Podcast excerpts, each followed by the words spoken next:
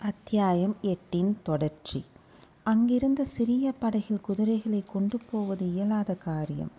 பெருங்காற்றுக்கு அறிகுறிகள் காணப்பட்டு கொண்டிருந்தன. ஆகையால் திரும்பி போவதற்கு சௌகரியமாக இருக்கட்டும் என்று குதிரைகளை வடகரையில் விட்டுவிட்டு பழுவேட்டரையர் தம்முடன் வந்த பத்து வீரர்களுடன் படகில் ஏறினார். படகு நடுநதியில் சென்று கொண்டிருந்தபோது புயல் வலுத்துவிட்டது. படகோட்டிகள் இருவரும் எவ்வளவோ கஷ்டப்பட்டு படகைச் செலுத்தினார்கள். நதி வெள்ளத்தின் வேகம் படகைக் கிழக்கு நோக்கி இழுத்தது. புயல் அதை மேற்கு நோக்கித் தள்ளப் பார்த்தது. படகோட்டிகள் படகைத் தெற்கு நோக்கிச் செலுத்த முயன்றார்கள். இந்த மூன்று வித சக்திகளுக்கு இடையில் அகப்பட்டுக் கொண்ட படகு திரும்பித் திரும்பிச் சக்கராகாரமாகச் சுழன்றது. பழுவேட்டரையரின் உள்ளத்திலும் அப்போது ஒரு பெரும் புயல் அடித்துச் சுழன்று கொண்டிருந்தது. நந்தினியின் எதிரில் இருக்கும்போது அவருடைய அறிவு மயங்கிப் போவது சாதாரண வழக்கம். அவள் கூறுவதெல்லாம் சரியாகவே அவருக்கு தோன்றும். வாழ்நாளெல்லாம் தமக்கு பிடிக்காமல் இருந்த ஒரு காரியத்தை நந்தினி சொல்லும்போது அது செய்வதற்கு உரியதாகவே அவருக்கு தோன்றிவிடும். மனதில் ஏதேனும் சிறிது சந்தேகம் இருந்தாலும் அவருடைய வாய் சரி சரி அப்படியே செய்வோம் என்று கூறிவிடும். சொல்லிய பிறகு வாக்கு தவறி எதுவும் செய்வதற்கு அவர் விரும்புவதில்லை. இப்போதும் அவரை தஞ்சைக்குப் போய் மதுராந்தகரை அழைத்து வரும்படி நந்தினி சொன்னபோது சரியென்று ஒப்புக்கொண்டு விட்டார் பிரயாணம் கிளம்பிய பிறகு அது சம்பந்தமாக பற்பல ஐயங்கள் எழுந்து அவர் உள்ளத்தை வதைத்தன. நந்தினியின் நடத்தையில் அணுவளவும் களங்கம் ஏற்படக்கூடும் என்று அவர் எண்ணவில்லை.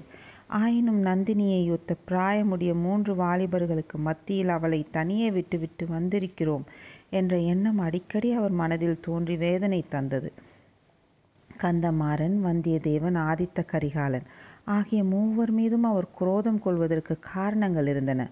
பொக்கிஷ நிலவறையில் நள்ளிரவில் தாமும் நந்தினியும் போய்க் கொண்டிருந்தபோது கந்தமாறன் எதிர்ப்பட்டு நந்தினியை தங்கள் மகள் என்று குறிப்பிட்டது அவர் நெஞ்சத்தில் பழுக்க காய்ச்சிய இரும்பினால் சூடு போட்டது போல் பதிந்திருந்தது. அப்போது உண்டான குரோதத்தில் அவனைக் கொன்று விடும்படியாகவே காவலனுக்கு ரகசிய கட்டளையிட்டு விட்டார். பின்னால் அதைப் பற்றி வருந்தினார். எப்படியோ கந்தமாறன் பிழைத்து விட்டான். அவன் எப்படிப் பிழைத்தான் நிலவறைக் காவலன் எப்படி மாண்டான் என்னும் விவரத்தை இன்னமும் அவரால் அறிய முடியவில்லை.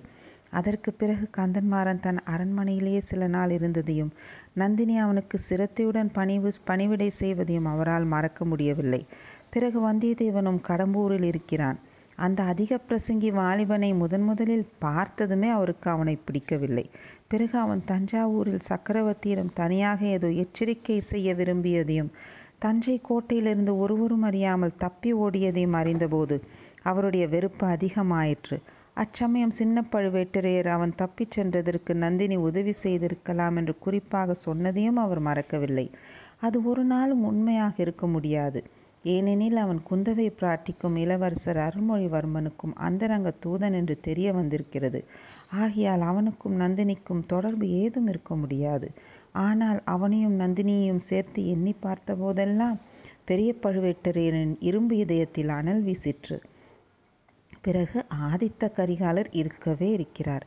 அவர் முன் ஒரு சமயம் கோயில் பட்டர் ஒருவரின் மகளை கல்யாணம் செய்து கொள்ள விரும்பினார் என்பதும் அவள் தான் நந்தினி என்பதும் அவர் காதுக்கு எட்டியிருந்தது. அவர்கள் இப்போது சந்தித்திருக்கிறார்கள். எதற்காக? ஒன்று ஆதித்த கரிகால நிச்சயம் பெரிய முரடனாயிருக்கலாம். பெரியோர்களிடம் மரியாதை இல்லாதவனாக இருக்கலாம். ஆனால் அவன் சோழ குலத்தில் உதித்தவன். அந்த குலத்திலே யாரும் பிறனின் விழையும் துரோகத்தை செய்ததில்லை. கரிகாலனும் பெண்கள் விஷயமான நடத்தையில் மாசு மறுவற்றவன் ஆனால் நந்தினி? அவளைத் தாம் இவ்வளோ தூரம் நம்பி அவள் விருப்பப்படியெல்லாம் நடந்து வந்திருப்பது சரிதானா? அவளுடைய நடத்தையில் மாசு ஒன்றும் இல்லை என்பது நிச்சயமா? அவளுடைய பூர்வோத்திரமே இன்னும் அவருக்குச் சரிவரத் தெரியாது. அவளுடைய சகோதரன் காலாந்தகண்டன் அவருடைய சகோதரன் காலாந்தகண்டன் அவளைப் பற்றி சொல்லாமற் சொல்லி பலமுறை எச்சரித்திருக்கிறான். தம்பி கூறியதே சரியாகப் போய்விடுமோ? நந்தினி நம்மை வஞ்சித்து விடுவாளோ? ஆகா கதைகளில் சொல்கிறார்களே அது போன்ற வஞ்சக நெஞ்சமுள்ள ஸ்திரீகள் உண்மையிலே உலகத்தில் உண்டா? அவர்களுள் ஒருத்தி நந்தினியா? இப்படி எண்ணியபோது பெரிய பழுவேட்டரையரின் உள்ளத்தில் குரோதக் கனல் கொழுந்து விட்டதென்றால் அதே சமயத்தில் நந்தினியின் மீது அவர் கொண்டிருந்த மோகத்தையும் ஜுவாலை வீசியது. இவற்றினால் உண்டான வேதனையை மறப்பதற்காக பழுவேட்டரையர் தம் தலையை ஆட்டிக்கொண்டு தொண்டையையும் கனைத்து கொண்டார். பத்து பேருக்கு மத்தியில் இருக்கிறோம் என்ற நினைவுதான் அவர் தமது பெரிய தடக்கைகளினால் நெற்றியில் அடித்து கொள்ளாமல் தடை செய்தது. அவரை அறியாமல் பெரிய நெடுமூச்சுகள் வந்து கொண்டிருந்தன. படகின் விளிம்புகளை இறுக்கி பிடித்து கொண்டு பற்களை கடித்து கொண்டு எல்லா உண்மைகளையும் இன்னும் இரண்டு தினங்களில் தெரிந்து கொண்டு விடுகிறேன். இதுவரை செய்த தவறு போல் இனிமேல் ஒரு நாளும் செய்வதில்லை என்று சங்கல்பம் செய்து கொண்டார். அத்தியாயம் ஒன்பது கரை உடைந்தது.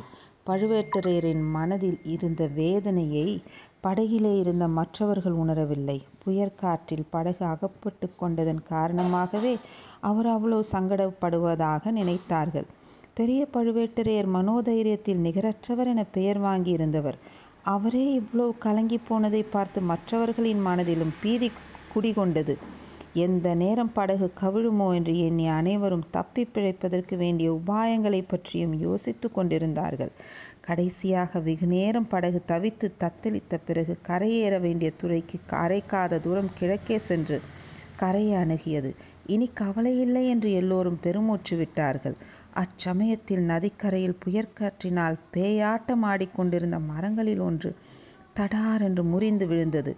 முறிந்த மரத்தை காற்று தூக்கி கொண்டு வந்து படகின் அருகில் தண்ணீரில் போட்டது. படகை திருப்பி அப்பால் செலுத்துவதற்கு ஓடக்காரர்கள் பெருமுயற்சி செய்தார்கள். பலிக்கவில்லை. மரம் அதிக வேகமாக வந்து படகிலே மோதியது. படகு தடால் என்று கவிழ்ந்தது. மறுகணம் படகில் இருந்தவர்கள் அனைவரும் தண்ணீரில் விழுந்து மிதந்தார் மற்றவர்கள் எல்லாரும் படகு கவிழ்ந்தால் தப்பிப் பிழைப்பது பற்றியே எண்ணிக் கொண்டிருந்தார்கள். ஆதலால் அவ்வாறு உண்மையில் நிகழ்ந்து விட்டதும் அந்த அபாயத்திலிருந்து சமாளிப்பதற்கு ஓரளவு ஆயத்தமாயிருந்தார்கள். படகு கரையை நெருங்கி வந்து விட்டிருந்தபடியால் சிலர் நீந்திச் சென்று கரையை அடைந்தார்கள். சிலர் மரங்களின் மீது தொத்திக் கொண்டு நின்றார்கள். இன்னும் சிலர் கையில் அகப்பட்டதை பிடித்துக்கொண்டு தண்ணீரில் மிதந்து கொண்டிருந்தார்கள். ஆனால் பழுவேட்டரையர் வேறு சிந்தனைகளில் ஈடுபட்டிருந்தபடியால் படகுக்கு நேர்ந்த விபத்தை எதிர்பார்க்கவே இல்லை. படகு கவிழ்ந்ததும் தண்ணீரில் முழுகிவிட்டார். பிரக பிரவாகத்தின் வேகம் வெகு தூரம் அடித்து கொண்டு போய்விட்டது. சிலமுறை தண்ணீர் குடித்து மூக்கிலும் காதிலும் தண்ணீர் ஏறி திணறித் தடுமாறி கடைசியில் ஒருவாறு சமாளித்துக் கொண்டு அவர் பிரவாகத்துக்கு மேலே வந்தபோது படகையும் காணவில்லை படகில் இருந்தவர்கள் யாரையும் காணவில்லை. அதுமட்டுமல்லாமல் வெள்ளம் தம்மை அந்த மாநதியின் மத்திய பிரதேசத்தை நோக்கி இழுத்து கொண்டு போவதை பழுவேட்டரையர் அறிந்தார். உடனே அந்த கிழவரின் நெஞ்சில் பழைய தீரத்துவம் துளிர்ந்து எழுந்தது. எத்தனையோ போர்களில் மிக ஆபத்தான நிலைமையில் துணிவுடன் போராடி வெற்றி பெற்ற அந்த மாபெரும் வீரர் இந்த கொள்ளிடத்து வெள்ளத்துடனும் போராடி வெற்றி கொள்ள தீர்மானித்தார். சுற்றுமுற்றும் பார்த்தார். சமீபத்தில் மிதந்து வந்த மரக்கட்டையை எட்டி பிடித்து கொண்டார். கரையை குறிவைத்து நீந்தத் தொடங்கினார். வெள்ளத்தின் வேகத்துடனும் புயலின் வேகத்துடனும் ஏக காலத்தில் போராடிக் கொண்டே நீந்தினார். கை சளைத்தபோது சிறிது நேரம் வெறுமனே மிதந்தார். பலமுறை நதிக்கரையை ஏற முயன்றபோது மழையினால் சேறாகியிருந்த கரை அவரை மறுபடியும் நதியில் தள்ளிவிட்டது. உடனே விட்டுவிட்ட கட்டையைத் தாவிப் பிடித்துக் கொண்டார்.